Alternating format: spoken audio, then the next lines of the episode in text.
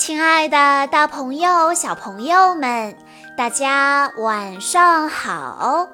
欢迎收听今天的晚安故事盒子，我是你们的好朋友小鹿姐姐。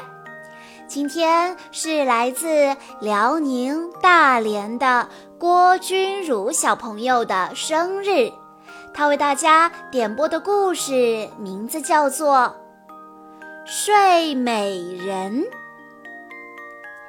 很久以前，史蒂芬国王和王后迎来了他们的孩子艾洛公主。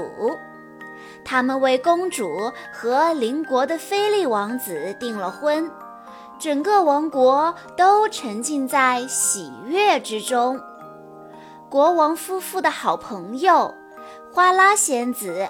翡翠仙子和蓝天仙子前来祝贺，花拉仙子送给了小公主美丽的容貌，翡翠仙子送的是动听的歌声。就在蓝天仙子将要送上她的礼物时，一阵狂风猛地吹开了宫殿的大门。掌管黑暗势力的巫婆走了进来，因为未被邀请，她给小公主下了恶毒的诅咒。在公主十六岁生日那天，她将被一个纺车的纺锤扎破手指死去。巫婆说完，就化作一道绿色的闪电消失了。大家都惊慌得不知所措。这时，蓝天仙子说：“公主不会真正的死去，而是昏睡过去。当一个真心爱她的年轻人亲吻她的时候，她就会醒来。”为了不让黑巫婆的诅咒实现，国王下令将王国里所有的纺车都烧掉。为了小公主的安全，国王同意让三位仙子带着小公主去森林里生活。在一个漆黑的夜晚。国王和王后目送着三位仙子和小公主消失在夜色之中。转眼十六年过去了，黑巫婆始终没发现艾洛公主的下落。她恼怒极了，派出了心腹乌鸦继续去寻找艾洛公主。这一天。正是艾洛公主的十六岁生日。清晨，他像往常一样快乐地哼着歌，推开窗户迎接新一天的到来。三位仙子准备为她办一个生日会，然后把这个隐瞒了十六年的秘密告诉她。艾洛公主来到森林里采浆果。情不自禁地唱起了歌，美妙的歌喉是翡翠仙子送她的礼物，这让她的身旁很快就聚集了很多可爱的小动物。此时，菲利王子正骑马穿过森林，他要去迎娶他从未见过的艾洛公主。一阵美妙的歌声传进了他的耳朵。他好奇地循着歌声走去，可是他的马一个急停，将他摔进了池塘里。他只好脱下帽子和斗篷，将它们挂在树上晾干。一群调皮的小动物叼走了他的衣帽和靴子，菲利王子赶紧去追他们。他简直不敢相信自己的眼睛。一群可爱的小动物正用他的衣服扮演王子呢。一个可爱的女孩边唱歌边调皮地和这位王子跳起了舞。菲利王子悄悄地走到艾洛公主身后，轻轻地拉住她的手。艾洛回头一看，大吃一惊。这一瞬间，虽然这两个人都不知道彼此的身份，但他们已经爱上了对方。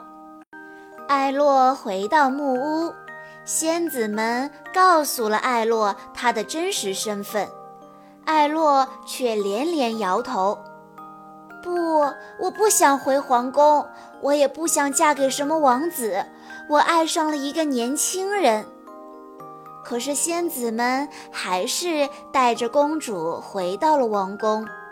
艾洛一直惦记着森林里遇到的年轻人。突然，一团绿莹莹的光出现在他的面前。艾洛随着那绿色的光团走上了一间阁楼。阁楼里有一架纺车。艾洛从没有见过纺车，便好奇地伸手去摸，结果纺针一下子扎进了他的手指，艾洛立刻昏睡了过去。原来绿光正是黑巫婆变的，她看到公主倒在了地上，便笑着消失了。他要去实施另外一个恶毒的计划。与此同时，仙子们发现，艾洛公主爱上的那个年轻人，正好就是邻国的菲利王子。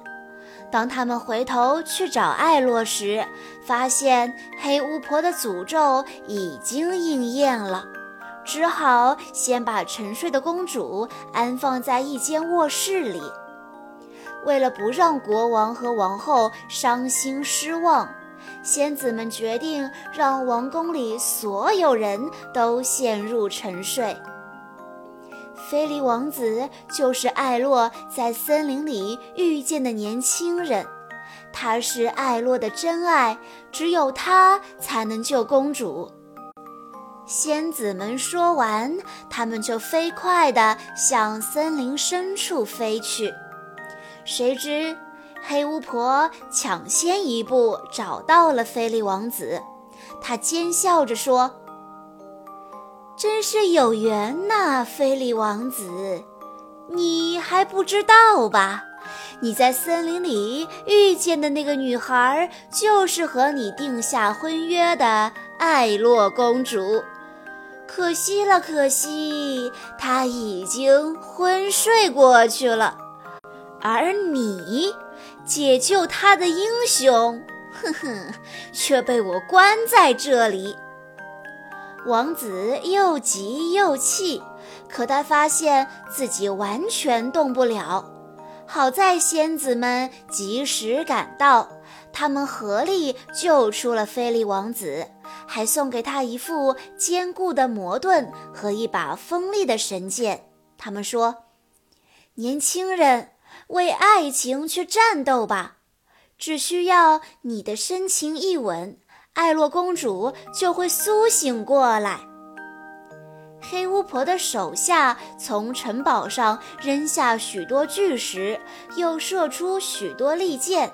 仙子们将手中的魔棒轻轻一挥，巨石和利剑就变成了泡泡和花朵。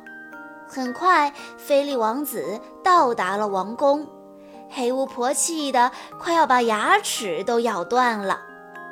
黑巫婆立即召唤出乌云和闪电，笼罩住王宫。然后她一挥魔杖，通往王宫的路上瞬间就布满了荆棘。菲利王子用锋利的神剑砍断那些荆棘，开辟出了一条小路。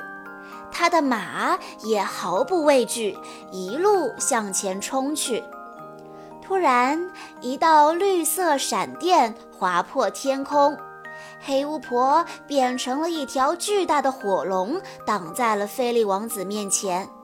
为了救出心爱之人，菲利王子鼓足了勇气。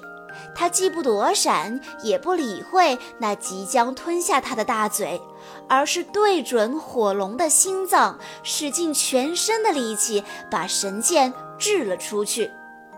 火龙哀嚎着，化作一缕青烟。